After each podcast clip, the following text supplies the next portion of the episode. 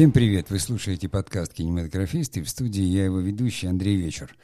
Знаете, сейчас вот эти, так сказать, непонятные времена, когда, в общем-то, все внимание ну, нормальных людей привлечено к тем событиям, о которых мне здесь не хочется говорить. Тем не менее, нельзя останавливаться, и надо э, продолжать э, деятельность, связанную так или иначе с просвещением, с культурой, с искусством. И э, я немножко отставил какие-то такие вот просветительские лекционные, может быть, проекты, и хотел бы говорить о каких-то вещах более философских, более мировоззренческих. Поэтому сегодняшний подкаст я заметил, что так или иначе во встречах в мастерской, которые продолжаются в разговорах с людьми, я все чаще и чаще говорю именно о столкновении мировоззрений, которые происходят сейчас, так или иначе, то есть человечество, оно идет своим путем в своем историческом развитии, и, естественно, разные люди, разные группы людей, разные социумы имеют разные взгляды на мир.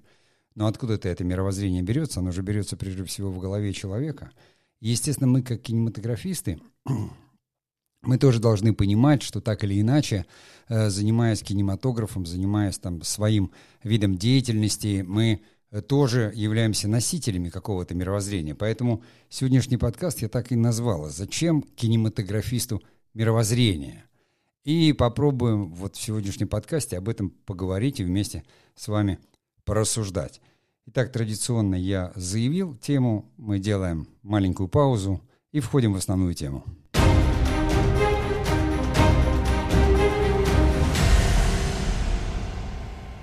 Ну, уже традиционно давайте мы разберемся сначала с понятиями. Да, вот в первой части мы будем говорить о мировоззрении, вообще, что это такое, и вообще, как, мы, как мы его то есть, определяем. Мы, как кинематографисты, как рассказчики там, визуальных историй, да, как эм, те, кто э, производит именно кино, как такой некий контейнер для смыслов, понятно, что мировоззрение — это такая система взглядов.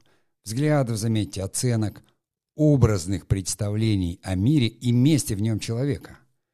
То есть это общее отношение человека к огрушающей действительности, к самому себе. И, в общем-то, взгляды, наши взгляды, мировоззрение тренирует наши взгляды и основные жизненные позиции. Убеждения, идеалы, принципы, познания, деятельности, ценностные ориентиры. Заметьте, да, какие, э, в общем-то, понятия, э, которые как сейчас мы кругом это видим, когда сталкиваются действительно жизненные позиции, убеждения, идеалы, принципы. Мировоззрение придает деятельности человека, деятельности организованный, осмысленный, целенаправленный характер. То есть смысл нашей жизни определяется нашим мировоззрением. Понятно, что можно заглядывать там в историю происхождения слова, и что первый раз там это упомянул Кант, Иммануил в какой-то своей работе – но нас не это интересует. Нас интересует то, что, э, как, можно сказать, что у каждого человека есть какое-то мировоззрение. Да, он его получает вместе с культурой. Ну, ребенок растет, он наблюдает за своими родителями, за окружением, он снимает с них кальку своего поведения, естественно, начинает транслировать какие-то взгляды. Более того, становясь человеком э, какого-то сообщества или социума, он впитывает и начинает транслировать взгляды своего сообщества – то есть и здесь мы уже выходим на какие-то такие широкие э, э, позиции, наверное, да, в которых сюда уже к, э, к мировоззрению начинает примешиваться идеология, на которую очень сильно может влиять какая-то там пропаганда или информационное пространство. То есть, ну, человек же, он, когда родился, он представляет из себя просто набор там нейронов э, в голове. Э, нейроны устанавливают между собой связи. Эти связи все и закрепляют. Язык, поведение – отношения. Мировое мировоззрение, э, то есть как оно меняется, если говорить о столкновении даже еще не культуры мировоззрений, понятно, что не все человечество развивается одинаково. То есть кто-то отстает. Ну, собственно говоря, ничто никуда не ушло, и кто-то до сих пор живет в неолите. Э, если возьмем какие-то там племена бушменов в Австралии, они, они до сих пор живут в каменном веке. И, в общем-то, они не спешат в наш современный мир.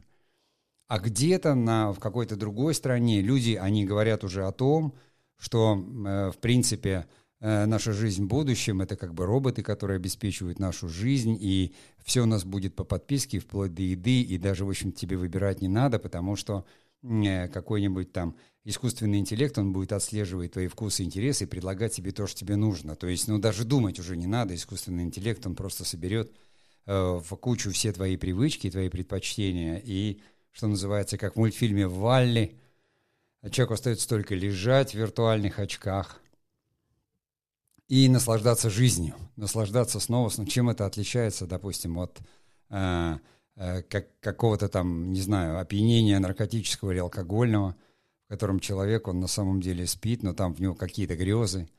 Э, сложно сказать, чем, но кто-то уже живет практически там в этом мире.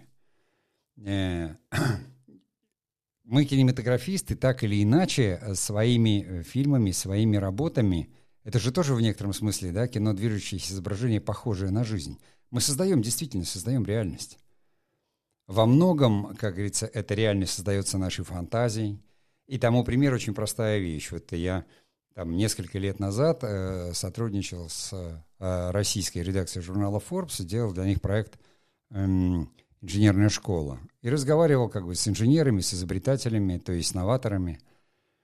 И э, у них я спрашивал, откуда вы черпаете идеи? Они говорят, ну, там, допустим, какое-то конструкторское бюро, они э, делают какое-то изделие, там, не знаю, ну, роботизированное для Э, заводов там, для тяжелого труда. Они говорят, мы спрашиваем у рабочих, что им нужно. И они начинают нам присылать, как говорится, кадры и скриншоты из фильмов. Ну, то есть, если речь идет там, допустим, о роботе или э, экзоскелете, то обязательно пришлют какие-то картинки из «Терминатора» или там из «Чужих», то есть из будущего, из фантазии. То есть люди, они видят, что вот там, не знаю, в «Аватаре» вот эти экзоскелеты, там боевые роботы или какие-то там тяжелые машины, управляемые человеком – и они присылают это, они говорят, да, вот те функции, которые выполняет эта машина, у нас на заводе бы это бы не помешало. То есть и столкновение того, что придумали кинематографисты и художники, ну, как когда-то э, Жюль Верн, там, да, 80 тысяч лье под водой, подводная лодка, мир же там первые подводные лодки, рисунки, мы знаем, что это там Леонардо да Винчи, то есть как гениальный там провидец и художник, он просто подумал, а почему человеку там, допустим, не плавать под водой? Вот если к бочке приделать винт, наверное, она поплывет, или там не летать в воздухе, да, все видели и знают его рисунки э, гениального визионера. Также здесь, то есть мы, кинематографисты, когда придумываем какой-то мир, мы должны отдавать себе отчет э, в том, что кино похоже на жизнь, и люди иногда воспринимают это как действительность, и действительно какие-то вещи воплощаются. Потому что мы же визуализируем это. Допустим, в «Бегущем э, по лезвию» Э, Ридли Скотт там, в 80-х годах в начале воссоздает этот мир киберпанка. Вот он видит его таким, постапокалипсиса, вот эту антиутопию такую, э, с его кислотными цветами. И это становится там, для э, Гибсона, который в литературе там, считается отцом киберпанка, да, становится какой-то отправной точкой визуальной. И теперь все фильмы, которые мы знаем, там, от «Безумных Максов» и, понимаете, до «Терминаторов», мы видим – примерно все одно и то же, это становится культовым, потому что кто-то из кинематографистов-художников это увидел и создал. И это все, понимаете, это тоже включает в себя мировоззрение. Как несколько мировоззрений. Если вот вспоминать, допустим, а, литературу фантастическую советскую, то фактически не было антиутопий. Ну, может быть, только там «Час быка» Ефремова. И то там, э, значит, э, коммунары с Земли, они прилетали на некую в некую галактику, где вот эту антиутопию они встречали.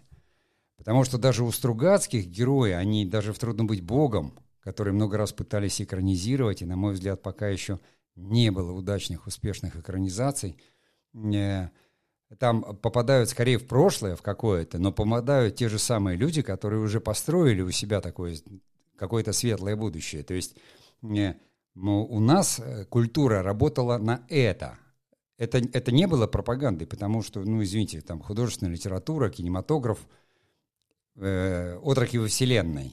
Да, они прилетали на какую-то планету, где тоже царило какое-то там зло, но они прилетали из какого-то светлого будущего. Это был посыл такой, который формировал это мировоззрение. С другой стороны, как говорится, был другой посыл, другое мировоззрение, и мы знаем, там прекрасно понимаем, зная хорошо э, Голливуд с его культурой – мы видим там чужих, э, мы видим вот этот постапокалипсис, все эти фильмы, которые где-то когда-то, начиная там с «Чудного нового мира», Хаксли, с 19, 1984, да, вот эти все антиутопии знаменитые. Ужасный такой мир, где все, все плохо, где мир разделился, то есть есть какой-то класс, э, которые правят всем, ну, даже взять вот видоизмененный углерод. Э, кто-то видел сериал, да, кто-то читал книгу. То есть есть какие-то сверхбогатые э, люди, которые там практически небожители, ну и есть все остальные. Какое мировоззрение правильное? Какой мир справедлив? А есть ли вообще промежуточный мир? Почему вдруг, когда кто-то приходит кому-то с попыткой утвердить или принести какую-то свою идеологию или свое мировоззрение, он встречает такое сопротивление? Ну, вот даже на планете Земля. А, понимаете, что вы можете принести вот этим зулусам? Вы придете и скажете, вот вам велосипед. А он не хочет ездить на велосипеде, он хочет ходить пешком, как его предки ходили. Знаете, это вот все вопросы такие, на которые должны отвечать э, как раз люди искусства и культуры, кинематографисты, потому что у нас есть э, вот эта возможность рассмотреть этот конфликт на территории какой-то истории. Поэтому любая история, которую вы берете и пытаетесь превратить в сценарий, она начинается, собственно, с мировоззрения. Знаете, был такой фильм «Тема» Глеба Панфилова с Михаилом Ульяновым в главной роли. Там Писатель, он никак не мог найти, обнаружить, почувствовать тему. То есть все начиналось с этого. Писатель, художник, инженер человеческих душ, кинематографист. Он должен был нащупать свою тему. А тема определялась мировоззрением, свою вот именно авторскую, художественную тему. Ту самую, э, где его основная позиция жизненная, его идеалы, убеждения и принципы –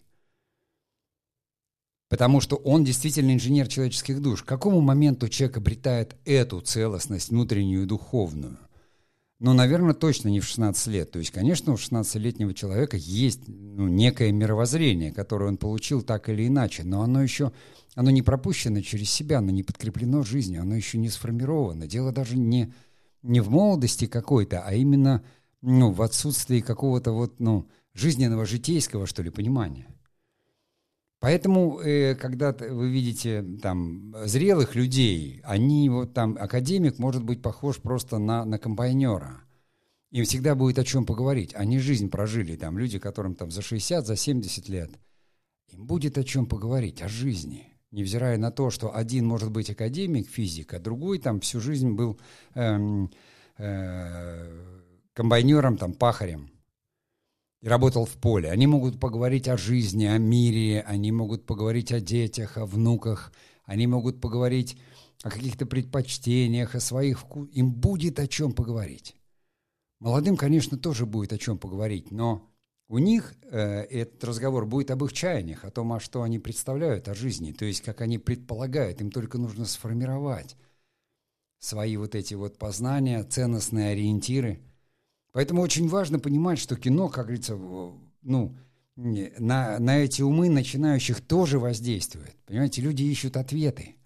Почему люди ходят в музеи? Только чтобы узнать, э, кто из художников там закончил жизнь в нищете, спился или с кем-то он... Они же смотрят на картины, на картинах это не написано. Поэтому мы, как кинематографисты, конечно, э, ну, мировоззрение просто необходимо. Это как бы must-have. Сейчас, к сожалению, так получилось, что очень много, очень рано люди обретают ремесло, профессию, то есть, ну, попросту говоря, осваивают какие-то ремесленные навыки, там, доступность техники, это на ремесло не надо много времени. Понимаете, там 2, 3, 4 года и все. И вот человек, он уже умеет снимать и клипы, и, и, и там фильмы, он уже умеет э, как-то визуальные истории рассказывать. Но они все плоские именно потому, что вот это мировоззрение еще не сформировано. По какой-то причине художник еще не созрел. Или вот тот самый деятель. Ну, давайте, я уже, как говорится, э, до, до, долго сижу на этом, но вторая часть будет покороче. Я сейчас сделаю паузу, и мы продолжим.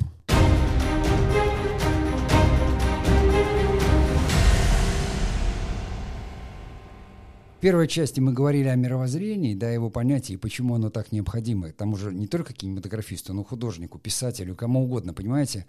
Ну, Даже те же самые блогеры, которые там сначала это писали люди, которым нравится писать, они были скорее публицисты, а потом совершенно незаметно это стали люди, которые э, стали как бы транслировать свой образ жизни, который в основном диктовался, наверное, какой-то некой модой, некими э, стилями, некими трендами, то есть они просто впрыгивали в эти тренды, потому что им это мировоззрение диктовали компании и фирмы, которые платили им за вот этот образ жизни – и не всегда даже этот образ жизни был их э, естественным, настоящим. То есть это была работа. Они отрабатывали какую-то часть вот на этом, а потом жили как нормальные люди. Э, то есть даже это понятие там за последние 10 лет изменилось. То же самое, они же делали и видео, и, и представляли, естественно. Э, то есть это стало такое мировоззрение на заказ, мировоззрение искусственное. Но если мировоззрение – это система взглядов, то его, как говорится, платформа основная – это мироощущение. Вот это очень важное понятие мироощущения, отношение человека к окружающей действительности, которое выражено в настроениях, чувствах, действиях и поступках.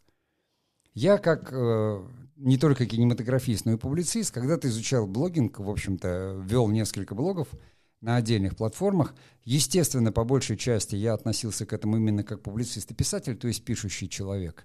И я пытался сформировать вот это вот понимание. Я, в принципе, закончил это тогда, сам этот проект для себя, когда я понял, и потом даже я, э, э, там, занимаясь какой-то наставнической деятельностью, скажем так, вел какие-то там семинары для блогеров, когда я заканчивал всегда одним и говорил, что блог — это не про твою жизнь, это про жизнь твоими глазами — и вот смотрите, мироощущение – это отношение человека к природе, окружающей действительности, которое выражено в различных настроениях, чувствах, действиях и поступках.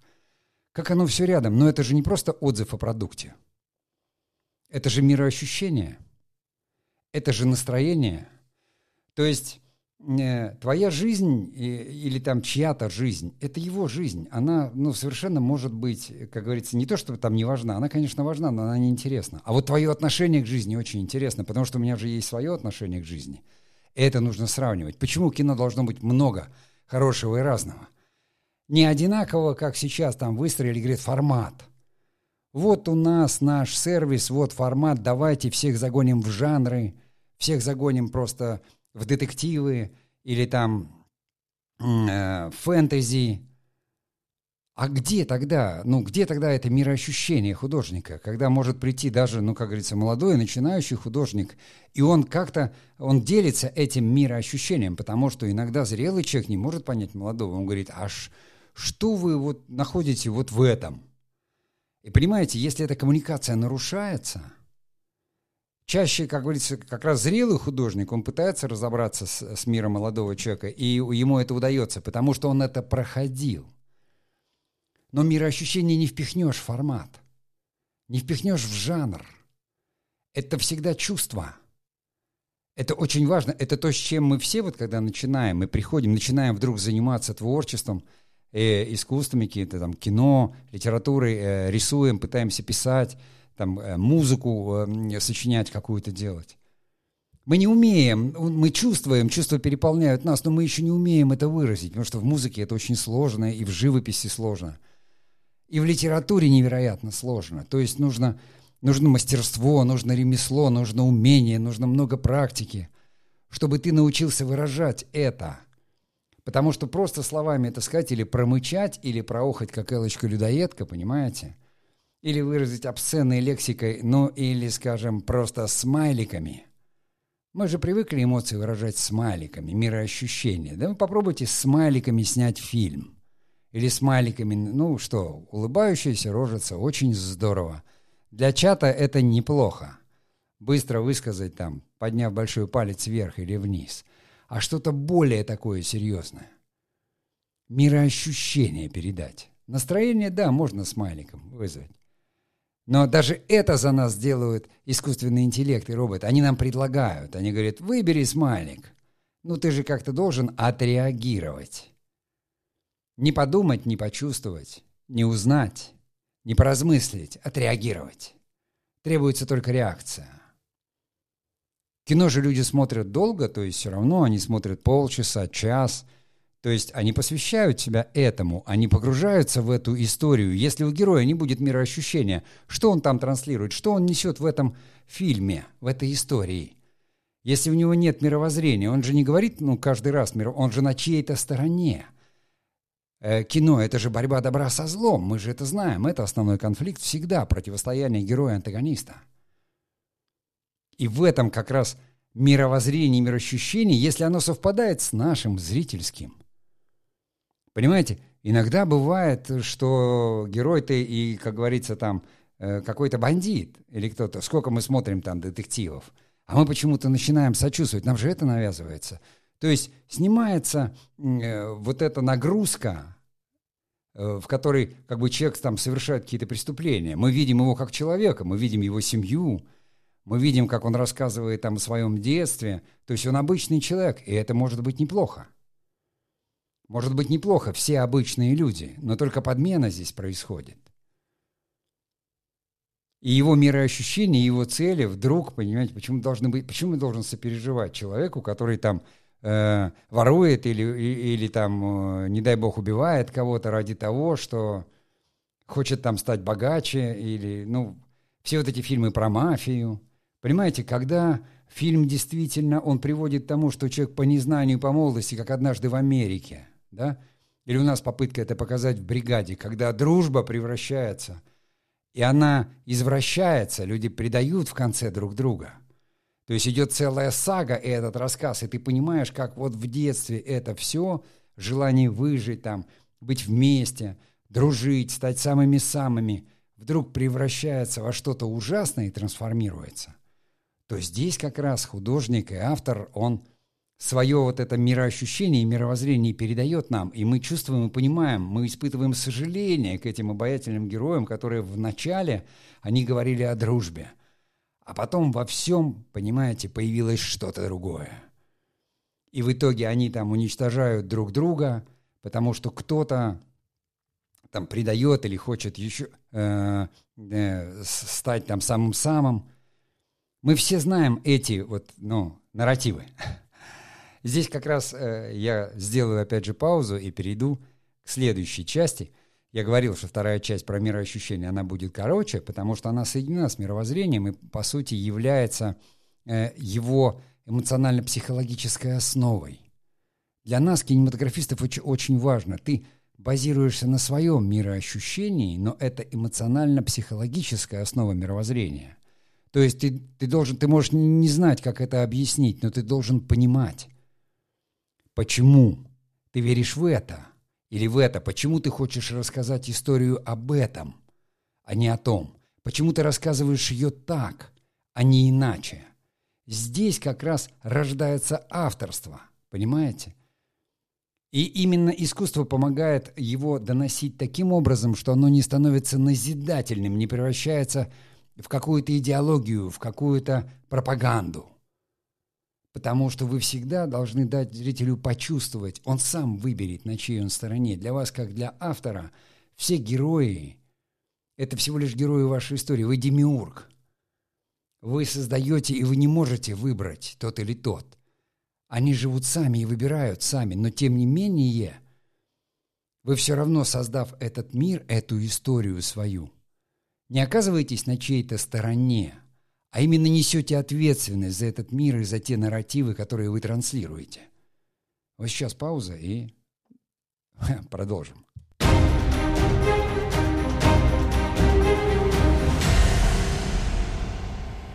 И вот здесь мы переходим к любимой моей части, к нарративу, к тому самому авторскому нарративу, который формируется мировоззрением и мироощущением. Тем, кто не знает, я, как говорится, напомню, да, что нарратив – это французское слово «рассказывать, повествовать». Но в данном случае повествование – это не одно и то же, как бы, э, связанное со старителлингом, о котором мы поговорим в следующей части э, нашего подкаста. Кино, нарратив, там, драма-нарратив, ну так определяют вот на английском языке, там, драма-нарратив. Это значит авторский фильм, то есть там есть авторский нарратив – некое авторское высказывание. То есть кино снято не просто жанровое, там, с целью развлечь, какой-то детектив, где есть просто, ну, есть просто история рассказанная, и все. А у этого кино есть какие-то смыслы, заложенные автором. Весь нарратив авторский, он формируется финалом, понимаете? Вот как бы смысл, который зритель поймет в конце финала, он и определяет нарратив. То есть у нарратива есть даже целая наука, да? учение о нарративе, нарратология. Нарративом подробно занимаются психологи, историки. То есть могут сказать, там, в этом веке был такой-то, вот такие-то нарративы доминировали. То есть нарративы определяют мировоззрение. Или мировоззрение выражается в нарративах. И, конечно, в кино нарративы очень... То, что я говорил в предыдущей части, если вы... У вас есть какое-то мировоззрение и мироощущение, оно формирует некие смыслы, которые вы можете передать через историю. Если, допустим, дискурс так называемый. Вот я люблю повторять, что подкаст я веду в дискурсивном стиле, потому что иногда кажется, что я перемещаюсь там от одной темы к другой, перехожу. Ну, то есть такой, ты, ты просто поднимаешь, и в этом дискурсе ты ищешь какую-то, размышляешь, ищешь какую-то истину. То нарратив — это вещь такая достаточно направленная, почти линейная. Он не может меняться, он составляет, то есть нарратив определяет смыслы. Вот эти смыслы, которые, о чем вы рассказываете эту историю, зачем? Вот у актеров есть такое понятие, да, моя первая профессия. Актеры нам всегда говорили, ты, ты про что играешь? Про что? Вот ты вроде персонаж, у тебя тексты есть, но про что ты играешь? То есть, ну, чего мы хотим? Как... Это не цель в жизни, да, а смысл, зачем нам эта цель нужна? Этот нарратив, собственно, уже внутри, там, в профессии, он выстраивается очень просто. У героя есть миссия, да, есть цель, есть какие-то задачи, какие-то шаги, которые уже и определяют его действия, обычные действия героя. Это уходит просто там, не просто в драматургию, а уходит э, в сюжетное построение. Если вы не определили для себя, зачем вы рассказываете эту историю, а большая часть фильмов, которые там я сейчас вижу, новых или сериалов – они вообще не нарративны никак, потому что я не понимаю, зачем это. То есть я смотрю, все красиво, все здорово, есть история, герои там действуют. А зачем, почему? То есть меня бесконечно куда-то как на карусели крутят и крутят, крутят и крутят, пока не стошнит. Понимаете, почему мы хотим видеть финал, чем закончилось? Почему мы смотрим сериалы за поем, то, что называется? Давайте покажите мне сразу 12 серий. Потому что я хочу понять, чем кончилось не просто финал узнать. Финал я предполагаю. Как говорится, финалы у сюжетов, их не так много сюжетов. Ты примерно понимаешь. Но чем кончилось вот этим? Для чего это было? Что я должен понять в конце? К чему стремился герой? Достиг он этого или нет? И это вот, как говорится, э, этот путь героя и определяет нарратив. Вот тот самый авторский нарратив который содержит те смыслы, которые для себя автор определяет именно мировоззренчески. Это вот, ну, можно там сказать, что какие-то философские понятия, понимаете, но они крайне важные. Э, и хотя бы потому, что кино, которое сейчас мы делаем, и там делают и молодые авторы, все научились делать хорошо. Но вот на примере еды Понимаете, с одной стороны, у фастфуда, у того же самого задача вроде как накормить людей, да? Ну, то есть человек голоден, и вот он не, быстро перекусил. А никто же фастфуд не пытается готовить и придавать ему какой-то там, ну, условно говорят, что, ой, он там не вредный, полезный, но все знают, что никакой он там не полезный. Его задача утолить голод. Собственно, существует такая же задача там и у, допустим, эм, кинематографа коммерческого развлечь. И там нет никаких нарративов. Потому что нарративом является, знаете, где в Макдональдсе начинается нарратив? Там, где появляется вот этот клоун, да? Макдак там или как его зовут? Дональд Мак. Когда туда приводят детей и говорят, э, детская вечеринка, день рождения. И Дональд Мак, разговаривая с детьми, там аниматор в его костюме – и угощение становится как бы вторичным. Картошка фри и пепси, но таким образом формируется лояльный потребитель к Макдональдсу. Дети привыкают, им было весело. Вот там формируется нарратив. И через несколько лет человек даже не будет помнить, почему он так любит Макдональдс. Вот этот стык, когда, понимаете, формирование нарратива, оно обусловлено, собственно, формированием лояльной аудитории – то же самое происходит в сериалах, когда второй сезон, третий сезон, четвертый сезон, когда вы должны выбирать один сервис видео, другой, ну, может быть, все. Тут одно кино, тут другое. Это же одно и то же кино. Одно и то же. Вот в жанре, ну, когда вы смотрите детектив, там же всегда, ну, вы понимаете, добра, борьба добра со злом. И если сыщик не найдет бандита, вы будете разочарованы. То есть там нет нарратива, там всегда есть там сторителлинг какой-то разный, разные истории, но суть ее всегда знаете. Смысл детектива в том, что преступление будет раскрыто. Если оно не раскрыто, вы скажете, я зачем кино смотрел? Зачем я это смотрел? Он ходил полтора часа, ходил, ходил, выискивал, выискивал, в конце сказал, ну, я не нашел. Здрасте. То есть все равно, понимаете? А когда он не просто а, там нашел, раскрыл, и оказалось, что это не будем говорить слово там маньяк, но, допустим, «Молчание ягнят», где, безусловно, он присутствует, этот нарратив. Э, потому что зло может принимать такие формы, изощренные, быть настолько обаятельным, настолько влиятельным. И тут же жанровое кино превращается практически в авторское кино. Потому что кино может исследовать такие моменты. Речь же ну, не о том, что кино должно быть там все плоским и не брать там какие-то, безусловно, э, жанровые вещи, они важны для зрителя. Так проще просто э, для, для зрителя ориентироваться. Есть любители разных жанров. Ведь, ну как, э, военное кино, понимаете, и «Проверка на дорогах» Германа — это военное кино, то есть, ну, абсолютно точно военная драма, тоже жанр. И «Иваново детство» Тарковского — это военное кино, жанр. А, допустим, там фильмы Данелли, там Кинзадза, но это же фантастика, фантастика и комедия, да, про инопланетян. То есть жанр это, как говорится, не помеха, это просто чтобы зрителю легко было, как в библиотеку. Ты пришел, и все там русские классики стоят, да, а здесь там французская литература. То есть это, это вопрос просто сортировки какой-то, ну и понимания, зрителю проще так, он говорит, ну, чего-то мне не хочется сейчас смотреть, какую-нибудь там драму, я посмотрел бы комедию, вот и все. Это традиционно так сложилось, поэтому плохого нет. Но э, в конце комедии он должен там понять, понимаете? э, иногда нарративы бывают простые, там, как в «Карнавальной ночи» у Рязанова, там высмеивается бюрократия какая-то э, в виде там этого чиновника Огурцова.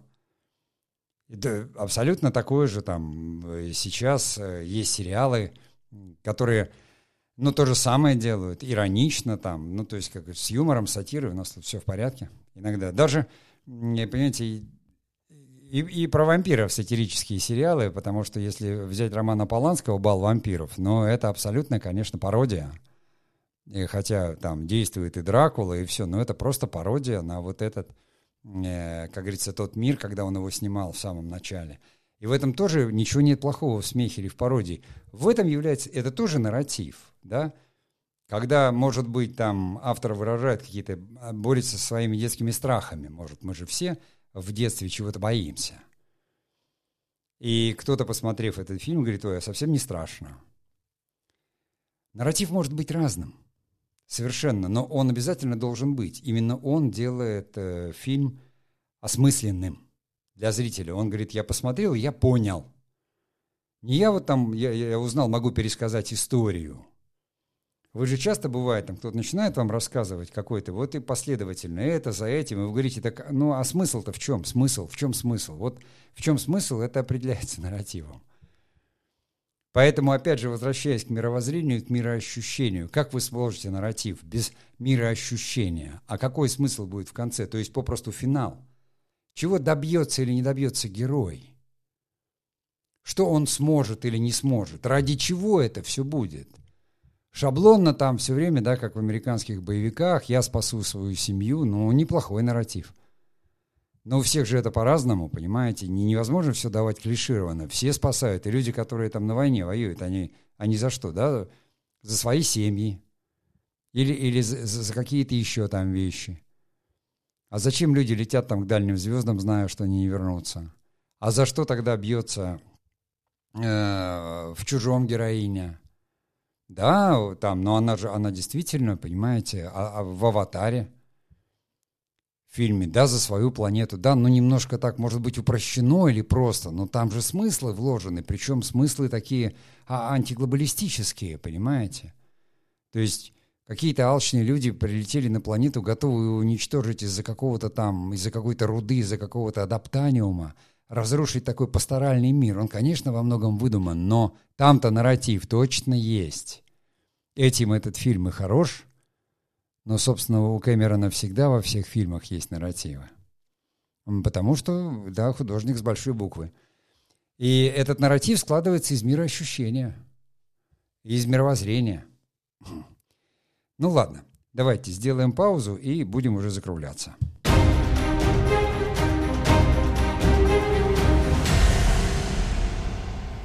И вот здесь уже в четвертой части мы приходим к той э, самой итоговой модели, которая, как называется, сторителлингом, да? По-русски сказительство, на самом деле. Ну, то есть а, заумное слово, такое выдуманное с инговым окончанием из маркетинга, сторителлинг. То есть это просто само умение рассказывать истории. В нашем случае, когда вы пишете сценарий, у вас всегда есть сюжетное построение. Я говорю, это сюжет – это сюжетное построение истории, взятое из литературы, то есть умение, как говорится, петелька, крючочек, рассказать сюжет. А сюжет, он раскрывает фабулу. А фабула у вас как бы определяется всегда именно нарративом. А нарратив определяется мировоззрением, которое вы выражаете в теме, которая вас волнует. И вот такая это матрешка, понимаете, от общего к частному.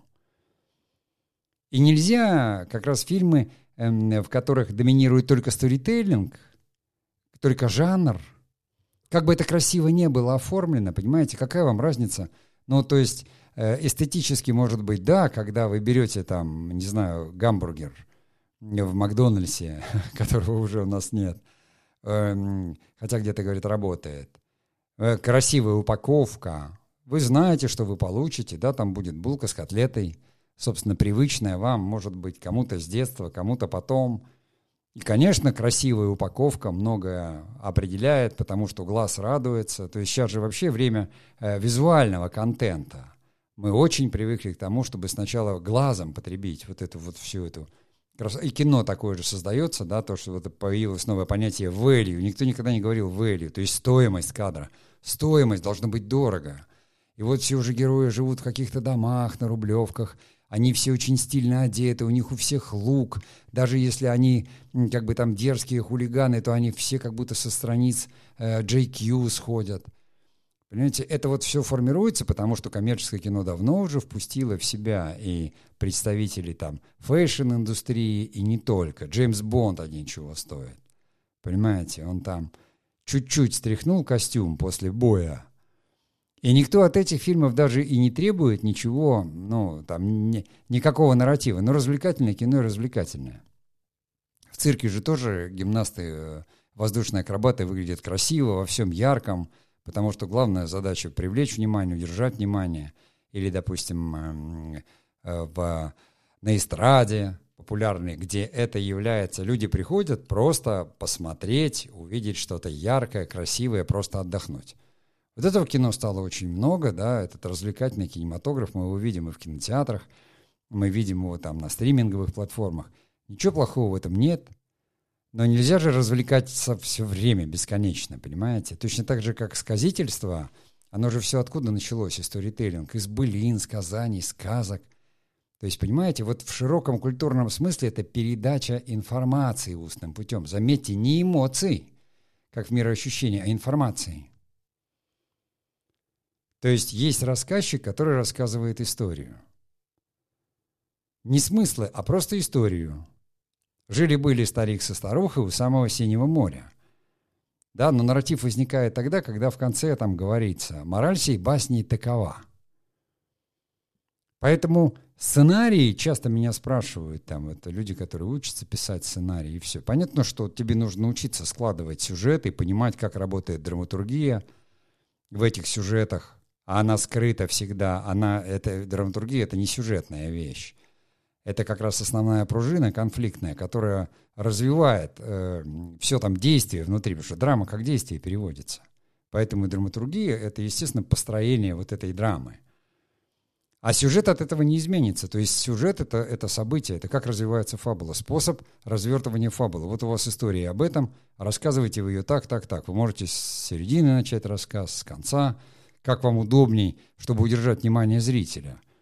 И вот это сторителлинг. Почему его захватил, э, почему никто в маркетинге или в рекламе не говорит о драматургии, а говорят о сторителлинге? Потому что обнаружили, что что-то продать проще, когда ты рассказал трогательную историю. И вот уже пошли истории про бабушек в деревнях, и там где-то, и визуальные, и такие нам, потому что нам так проще, но это же тоже э, влияет на нас. Нам говорят, а вы знаете, это true story, это история, но все совпадения, они случайные. Но это настоящая история. Вот этот знаменитый титр перед фильмами, что история, она на, на реальных событиях. Но все изменено, но на реальных событиях. Когда на действительно реальных событиях, мы все равно понимаем, что это художественное осмысление. Хотя зачастую нам показывают просто действительно реальных участников. Но ты же понимаешь, что ты не знаешь, что там говорил человек э, на самом деле, как он себя вел на самом деле. Здесь как раз срабатывает этот сторителлинг, когда берется, там, может быть, даже биография человека, и она рассказывается. Но сам нарратив, возможно, подменяется. Понимаете, можно рассказать и, и, и историю какого-нибудь тирана или какого-нибудь бандита таким образом, что ну, он просто красавчиком будет в конце. Вот за это как раз и отвечает нарратив, а сторителлинг нет, потому что сторителлинг будет опираться на а, биографические факты. Родился тогда-то, учился там-то, это, это же, ну как, жизнь его развивалась э, в какой-то последовательности. Этого изменить не можете. Но стоит только добавить ваше мировоззрение, ваше мироощущение. То есть, если вам нравится этот персонаж исторический, он у вас всегда получится симпатичным. А тот, который не нравится, то есть не попадает под ваше мировоззрение,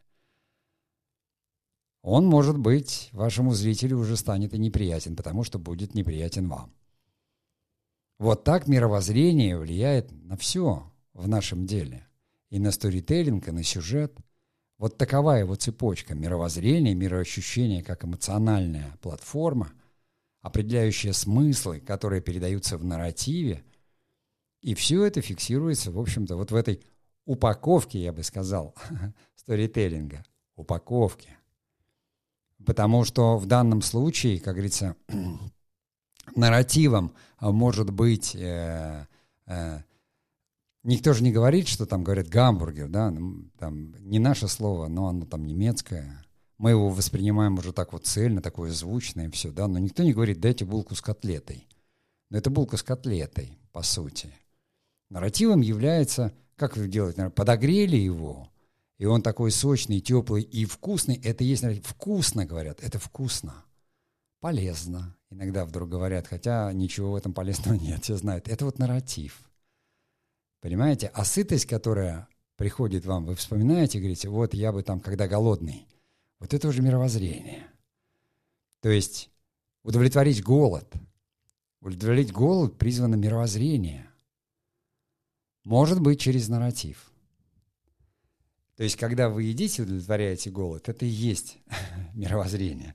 Ну ладно, не буду уже больше дальше никого путать, потому что э, понимаю, что иногда бывают сложные какие-то вещи, их надо э, воспринимать, может быть, не за один раз, но тем не менее я верю, что те, кто слушают наш подкаст, они э, разбираются в этих вещах, потому что так или иначе я повторяю их во всех подкастах, лекциях, ну и других э, наших, так сказать, слово продукты у меня язык не поворачивается говорить, но в подкастах, видео, лекциях, семинарах, вебкастах. А на сегодня я прощаюсь и всего вам доброго.